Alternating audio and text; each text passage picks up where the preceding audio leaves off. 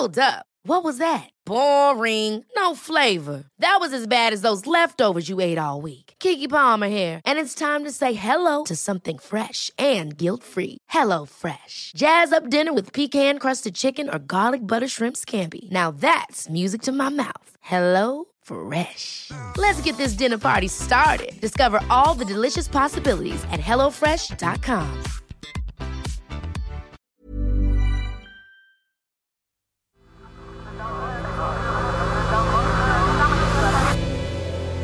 The Sense Maker. Hello, I'm Claudia, and this is The Sense Maker from Tortoise. One story every day to make sense of the world. Until the end of the year, the Sensemaker podcast is looking back at the biggest stories of the past 12 months.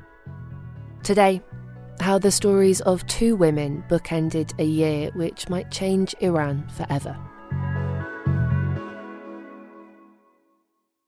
In the early hours of March the 17th this year, a plane carrying two British hostages touched down at an RAF base in Oxfordshire. One of them was Anoosheh Ashoori, who'd been held by the Iranians since 2017. The other, who'd become quite well known since she was put in prison in 2016, was Nazanin Zaghari Ratcliffe. She was delighted to be at home, but frustrated it had taken so long. I was told many, many times that, oh, we're going to get you home. That never happened. So there was a time that I felt like, do you know what? I'm like, no, I'm not even going to trust you because I've been told many, many times that I'm going to be taken home. So now here we are. What's happened now should have happened six years ago.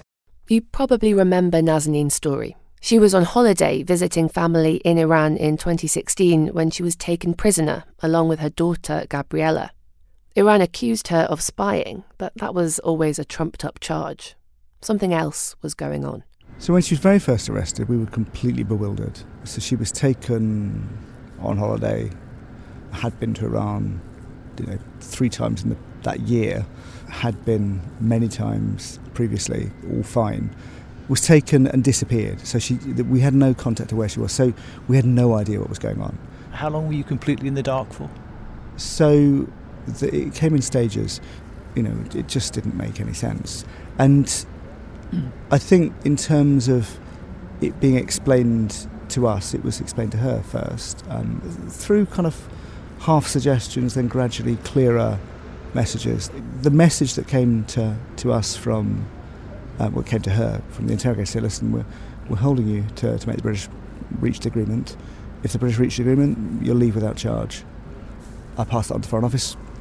She then got charged. And then gradually it got clearer and clearer as to, to, to what it's about. That's Richard Ratcliffe, Nazanin's husband, talking to Tortoise before she got out. What it was about was a lot of money that Britain owed to Iran for some tanks that the Iranians had paid for back in the 1970s. The UK had never delivered them, and so all that time, the debt grew. The UK paid it, £400 million altogether, just before Nazanin was let out. They said it was unconnected to her release, though many people didn't believe them. The UK naturally wanted to avoid the accusation that they had paid a ransom to the group that had taken Nazanin hostage, the Revolutionary Guard. Established in the wake of the 1979 Islamic Revolution, the Revolutionary Guards are often described as a parallel government within Iran. Tasked with protecting Iranian interests at home and abroad, it's also heavily involved in regional politics and conflicts.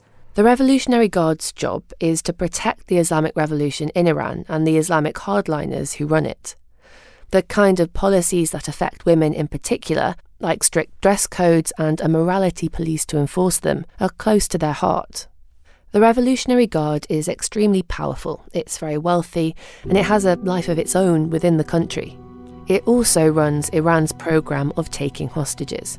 So, when Nazanin Zaghari Ratcliffe was released and the British government paid that tank debt, it looked like a triumph for their old way of doing business. Taking Nazanin hostage had worked, the debt had been repaid.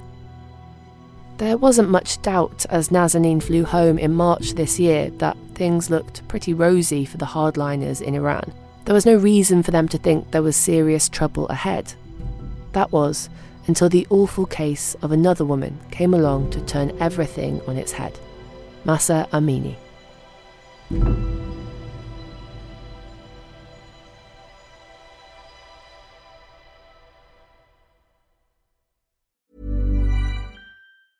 Ever catch yourself eating the same flavorless dinner three days in a row?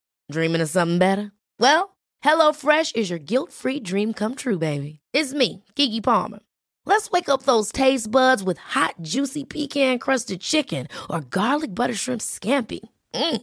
Hello Fresh. Stop dreaming of all the delicious possibilities and dig in at HelloFresh.com. Let's get this dinner party started.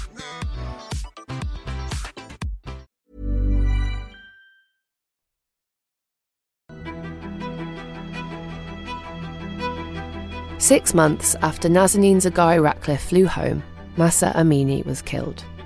She was 22 years old and from Kurdistan in the north of Iran. But in September this year, she was visiting her brother in the capital, Tehran.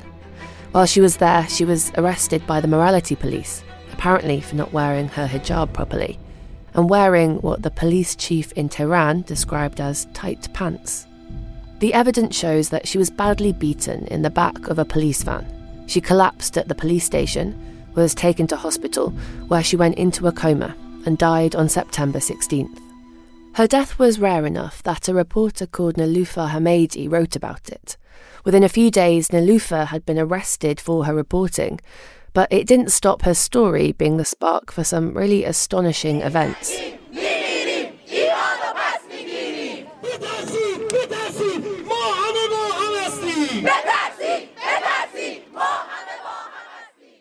The day she reported Mahsa Amini's story, people took to the streets.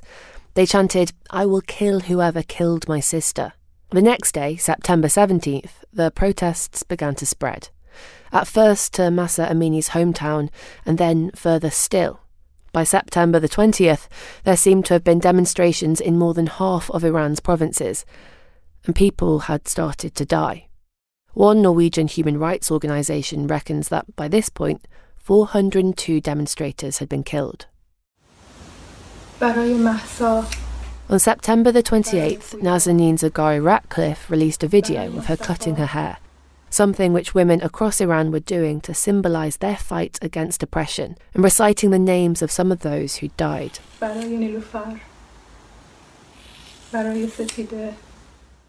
The Revolutionary Guard weighed in to support the government's line, which was that Mahsa Amini had died from natural causes, but it made no difference.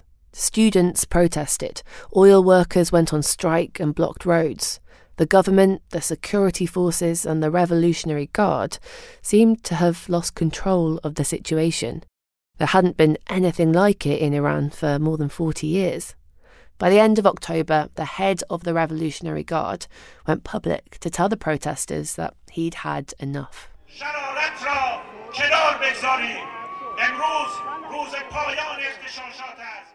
Today is the final day of riots, he said. We will not leave you alone. We will take revenge.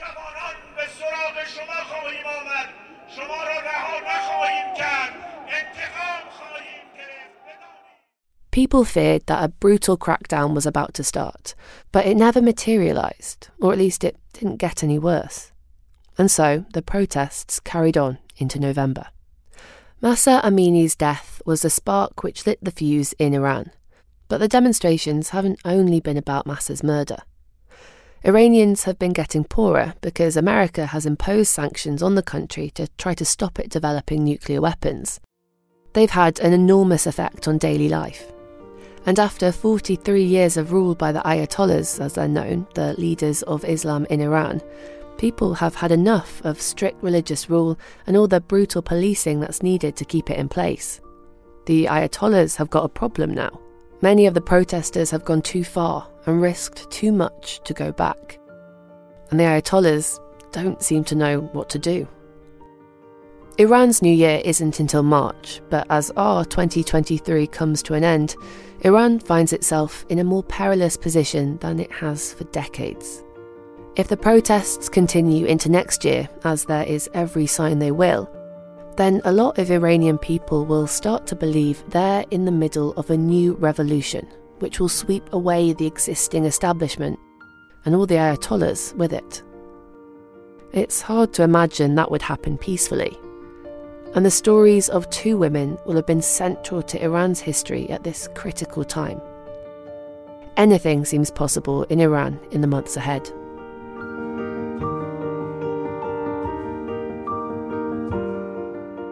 Thank you for listening to The Sense Maker from Tortoise. This episode was written by Kerry Thomas and mixed by Matt Russell.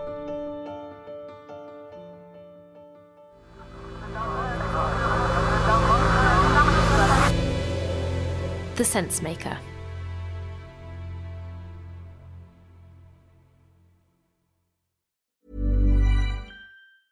Ever catch yourself eating the same flavorless dinner three days in a row? Dreaming of something better? Well, HelloFresh is your guilt free dream come true, baby. It's me, Keke Palmer. Let's wake up those taste buds with hot, juicy pecan crusted chicken or garlic butter shrimp scampi. Mm. Hello Fresh. Stop dreaming of all the delicious possibilities and dig in at HelloFresh.com. Let's get this dinner party started.